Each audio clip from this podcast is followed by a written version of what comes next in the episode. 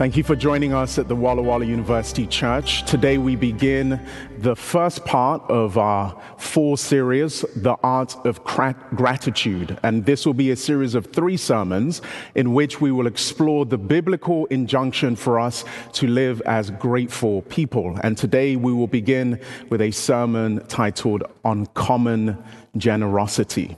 Let's pray.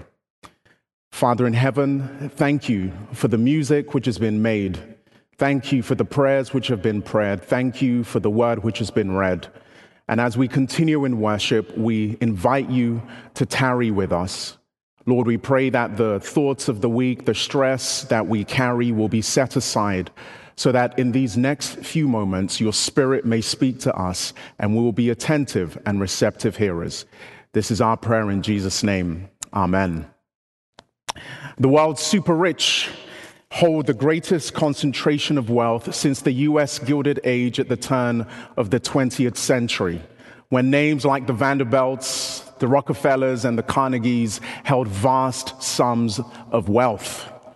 A recent economic study by the Swiss bank uh, and Cooper called Riding the Storm tracks some of these numbers. We're told that between April and July of 2020, the wealth of billionaires climbed to a total of $10.2 trillion. And at the same time, millions of people struggled with their jobs and, and waited for government subsidies and help so that they could make it through another month. Here in Walla Walla County, our unemployment saw a vertiginous climb from 4.5% to 12% in April before declining back to 6% in September. In our own congregation, we saw people who had the happy fortune of being able to start businesses and more who found businesses struggling. We had people who went on unemployment, people who were furloughed, people who had their wages cut. We understand as apprentices of Jesus the importance of money as a tool of goodness and also as a thermometer of trust that is central to our lives. And that's why today we'll be talking about money. Everything we do is intertwined with money our cars, our houses, our food, our clothes, our romances, our vacations, our wars, our lawsuits, our tuition, and our taxes, everything. Every aspect of our lives is inseparable from money. And as apprentices of Jesus, if it does not intersect with our checking account, then I think our apprenticeship and our followership of Jesus is irrelevant. If our spiritual practices fail to connect with our personal finances, with the way in which we view our economics, then our kids may judge rightly when they think our religion is merely a quaint decoration or a nostalgic relic. The spirit empowered journey of apprenticeship to Jesus must always include our pocketbooks because money is life. And like many things today, if I was to ask three people to come into a room and to give me a biblical vision of money, I am sure we would leave that room with four different answers about how we ought to practice generosity and how God ought to interact with our money. There are some people who would say, for example, that any wealth that Christians have is a mark of ruthless Darwinism and that it is, um, in fact, not a sign or a blessing from God. There are some who might say, well, if you don't have wealth and you are uh, poor, poverty is actually a sign of irresponsibility rather than a call for compassion. And so we'd come out of that room talking about money and wealth and economics and poverty with vastly divergent views. Even the Bible seems sometimes to be multivocal in how it talks about money. If you were to go to Deuteronomy, for example, you'd find that there, wealth is what God desires for his people in the book of Deuteronomy. If you go to the Old Testament and you go to the book of James, you will find that wealth is warned off and the rich are seen as rapacious.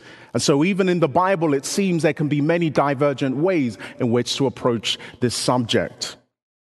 But today, we will listen to the words of God as communicated to Moses in Deuteronomy chapter 14. Deuteronomy 14, beginning in verse 22, says this You must set aside a tithe of your crops, one tenth of all the crops you harvest each year. Bring this tithe to the designated place of worship, the place the Lord your God chose for his name to be honored, and eat it there in his presence. What we find in Deuteronomy chapter 14 is that the Jewish people were expected to regard 10% of their harvest as sacred. They were expected to remember that it belonged to God. They were not free to do just what they wanted to do with it. It could only be used for purposes specifically delineated by God. The tithe belonged to God. Now, what did that mean? And perhaps this word tithe is strange for you. What did it mean? What was God going to do with bushels of wheat, baskets of apples, and jars of wine? What was he going to do with it? According to this passage in Deuteronomy, God intended to use his share, the tithe, uh, of the harvest as a foundation for a festive party for his children. We can read it actually when we go to Deuteronomy chapter uh, 14 and we see God inviting them to bring his tithe for a party. Let me read it for you, beginning in verse chapter uh, 23. And you shall eat before the Lord your God in the place where he chooses to make his name abide, the tithe of your grain and your new wine and your oil of the firstborn of your herds and your flocks, that you may learn to fear the Lord your God he is telling them, bring the tithe, the first 10%, to a place that I will designate and have a festal party. Now, if you've grown up in the Adventist tradition or in a similar one, you may be wondering or feel a little jarring when you read this text. Because here we have this dreaded word, tithe, and you're thinking, don't mess with my money. And yet, God, rather than trying to guilt trip anyone or make it seem like a morose moment, instead is painting a picture of giving and of tithe in which there is a festal celebration.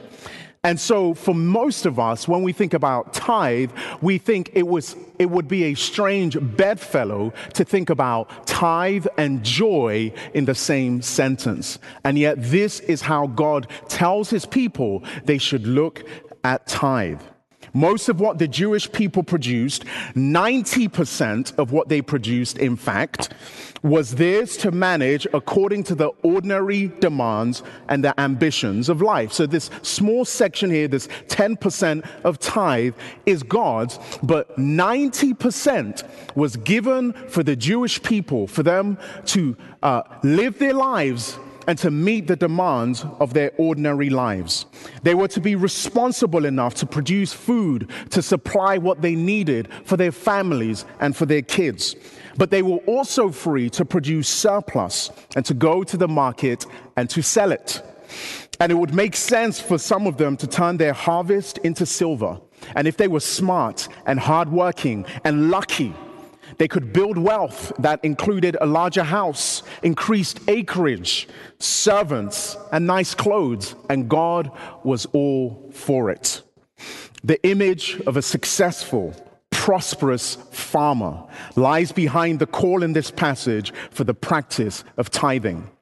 And it's interesting for me because having been in Seattle for many years before moving to Walla Walla, I would often read this and start to think about uh, ways in which to understand this text. But now being in the Walla Walla Valley and driving around and seeing literal, actual, real life farmers, I read this text and I think, that's right. God wants those of us who are here, those who have come uh, from farming backgrounds, those who are still farming to do well, to be wealthy, to be successful, to be prosperous, because this is what God assumes must happen for us to practice tithe.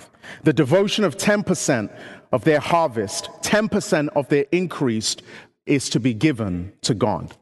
And so we can perhaps sum it up and say this the notion of tithe presumes financial success. God wants his people to do well. And I think we should sit with this for a moment. Again, many of us come to this subject with so much baggage. We're feeling so shamed, with feeling as if we are in a place of scarcity. And when God speaks about tithe, it seems as if He is trying to take from us what we don't have. And yet, from the beginning, as God has removed the children of Israel out of a place where they could not have their own property, where they could not do what they wanted with their wages, where they were in fact slaves in Egypt, God brings them out and he says, I want you to give me 10% because I am going to prosper you. And so tithe presumes financial success. God wants his people to do well.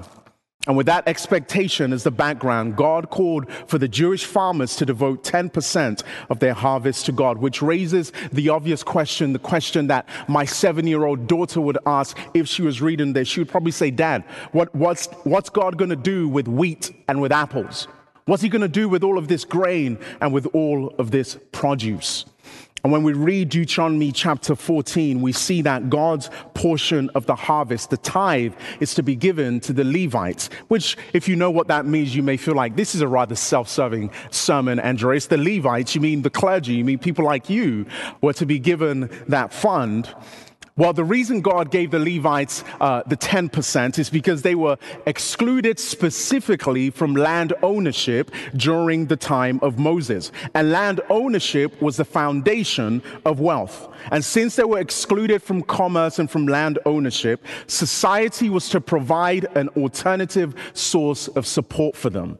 Now, within the Adventist church, we have actually created a doctrine of tithe, and it's a very specific tithing concept. For example, when you give tithe and you give to the tithe fund, that is used within the Adventist church to support clergy, to support the work of education, and to support the work of administration so that the gospel may go forward. And in this passage, the appropriate use of God's portion is broader than just the support of clergy. Tithe is also to be given, read what Moses says here. It should be given to the foreigners living among you, to the orphans and the widows in your towns, so they can eat and be satisfied. Then the Lord your God will bless you in all your work. And so we find here God speaking over and over again about this cherished trio. And in Deuteronomy alone, they are mentioned 11 times and they are always mentioned together, this cherished trio. And when you scan the Old Testament, you will find over and over again that the way the cherished trio are treated, the stranger, the widow, and the orphan, is a barometer of the moral well being of society. And so, if this cherished trio of God is not being treated well, you know that there will be a prophetic voice that will thunder across society and will say, Things are going badly because this cherished trio, God's cherished trio, are being maltreated. And so, what does God say about these people? For example, the foreigners, or we could use these other synonyms the stranger, the immigrant, the sojourner, the refugee. Essentially, marginalized people with no rights based on birth were to be served from God's portion. We also find here that the uh, widows, the marginalized people vulnerable to poverty, were to be served from, God, from God's portion. And then orphans, marginalized kids without any protection were to be served from God's portion. And so, if we were to synthesize or summarize all of these ideas from Deuteronomy chapter 14, I'm sure a very strange passage for many of us, we could say this as the summary The highest purpose of money is to build a happy, equitable community. That's it.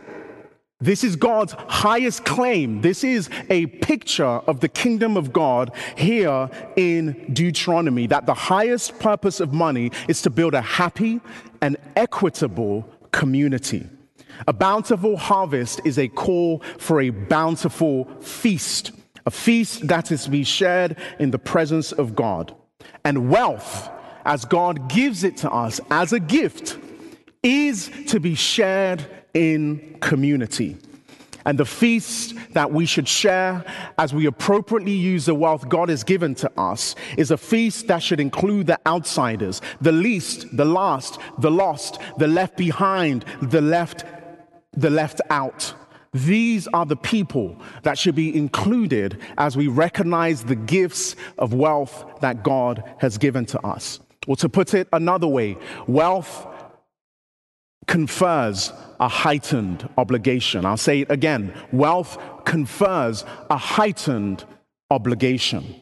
Now, within the Adventist tradition, we return tithe and also give a free will offering to our local budget. And so there's the 10% in which we return to God because we recognize that 100% is His, but He gives us 90% to be good stewards of. And so we give that 10%, but the 90%, we have the opportunity to make further free will offerings because of the gratitude that we have for what God has done for us. And as Adventists, the local budget is where that other 90% of our uh, wages come into play, and we are able to give to the local budget of the church. And the local budget is the funding mechanism for ministry. Now, it helps with the mundane, it helps with the lights, it helps with the broadcast, it helps uh, to keep the heat on. But it also supports the marvelous, the formation of our children, the support of prisoners who are transitioning to society, food for those who are hungry. Did you know that when you give to the local budget here at the Walla Walla University Church, it helps to feed students who do not have enough as they are going through college? Did you know that when you give to the local budget here at the University Church, it is used to introduce Jesus to people who don't met him? Um, who don't know him. Did you know that it gives people comfort when they are hurting? For example, the benevolent fund of the university church has been used this year alone to help individuals and families in hardship it's helped dozens of years, uh, it's helped dozens of people this year. And I could have spent the entire 30 minute sermon just giving you story after story of how your giving to the local budget has touched in a tangible way the lives of people, both near and far. Your dollars this year have helped families after a child was taken by helicopter to hospital. Your dollars have helped grieving widows after the death of a spouse. Your dollars have helped children after difficult transitions in their homes. Your dollars, although you may not know it, have flown to other continents and have helped uh, members who have families who are refugees in war torn countries. Your money did that your planning at the kitchen table, your decision with your spouse about whether you're going to have uh, both Hulu and Netflix or whether you're just going to have one of them and perhaps give to the local budget made a tangible difference in the lives of many people. And in Deuteronomy chapter 14, there is a wonderful blended vision of wealth as a basis of honor and wealth as a basis for obligation and we cultivate our awareness of how utterly dependent we are on God when we practice giving, recognizing that it all comes from Him. And we practice giving both tithe, the 10% that belongs to God, and the local budget, uh, our free will gifts. And I'm convinced um, today, even in 2020, even during economic turmoil, that when we practice giving, it is a concrete spiritual discipline that connects us with the wisdom of interdependence. Giving is a discipline, one that helps us to be formed and shaped as apprentices of Jesus. In fact, in 2008, uh, a study subjects were asked to rate their happiness, and then the subjects were given two envelopes. Now, in these two envelopes, they had no idea, but one of them contained $5 and the other envelope contained $20. And the participants were randomly assigned to either spend the money on themselves or spend the money on other people. And they had to do all of that by the end of the day. Those who spent the money on someone else responded and reported as having happier moods than those who spent money on themselves. And now I'm sure there are many of you thinking, you've got to be kidding me. Like, if I had the money, you better know I'm getting a triple grande latte from Starbucks with like seven pumps of syrup and everything on top, and I would be very happy. But this study says those who spent their money on other people uh, were reported as being in a better mood and being happier. And then a separate group, not the group who were given the envelopes, but a separate group who did not know what were going on came in and they were asked to predict the outcomes of the experiment. And most people who predicted the outcome of the experiment, just like you are watching today, believe that those who spent money on themselves would be happier. And not only were they wrong, they were significantly wrong. Because the research suggests this, and it's interesting, that thinking about money may propel individuals toward using their financial resources to benefit themselves.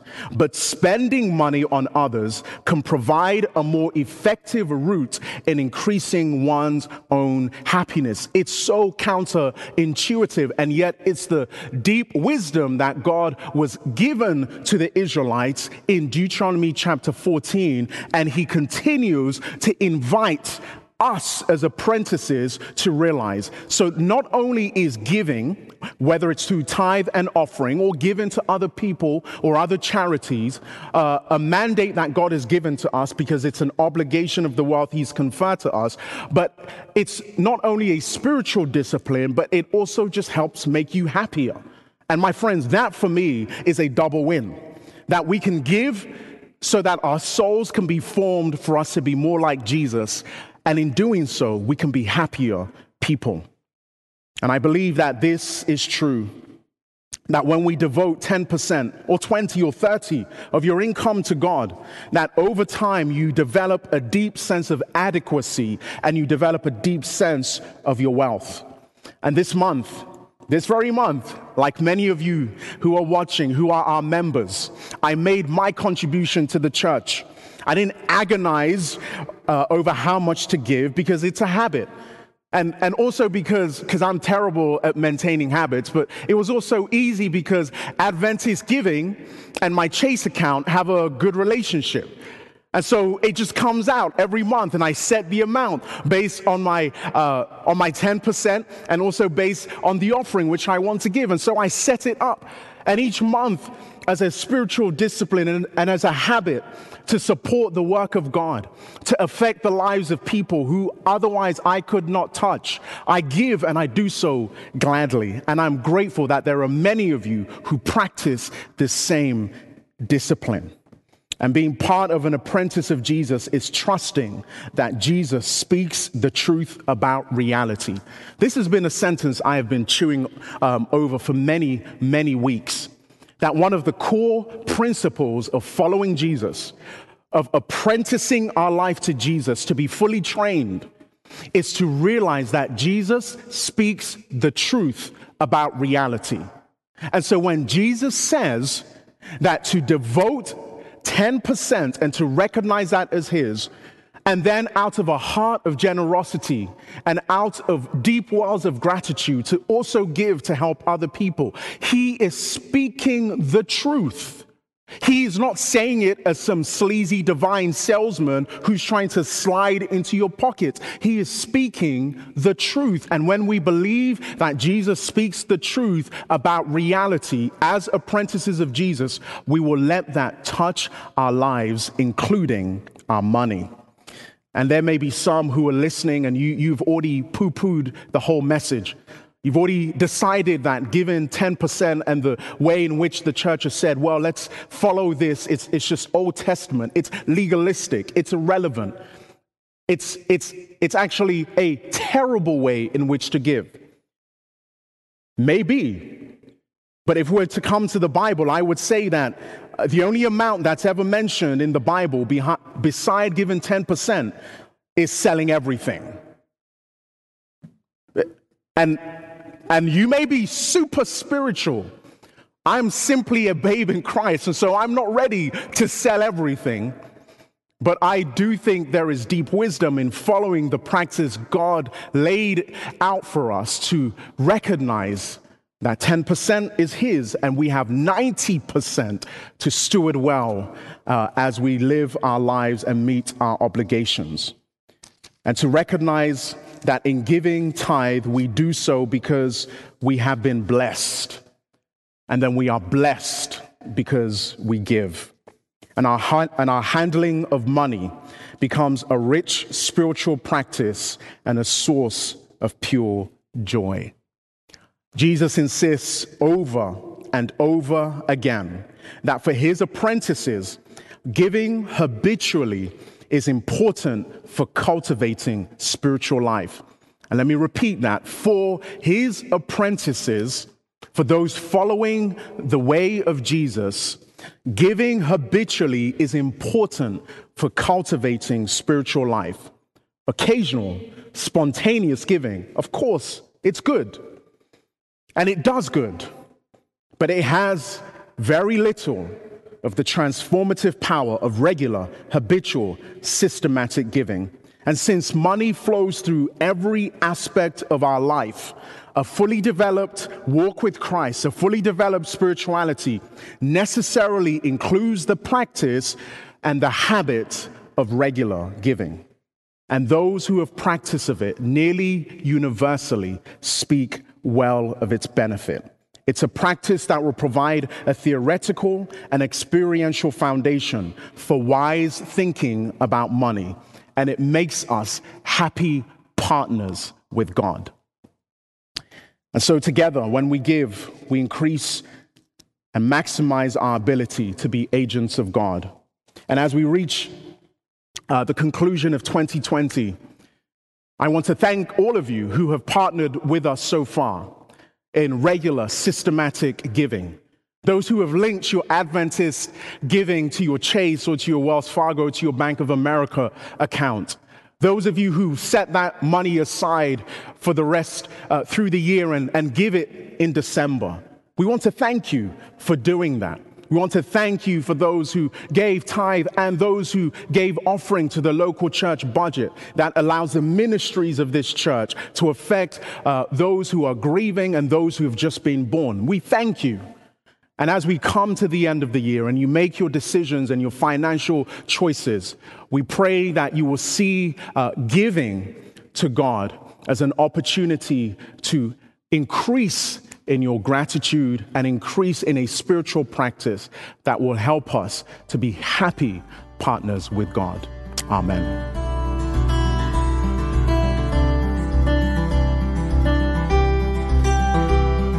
Again, thank you for joining us this week. We hope that the service was a blessing to you, and we're so glad you worshiped with us this Sabbath. Please let us know where you're joining us from. You can send us a message on our social media, on Facebook, on Instagram, on our church website. And we pray that you have a wonderful week and God's richest blessings go with you.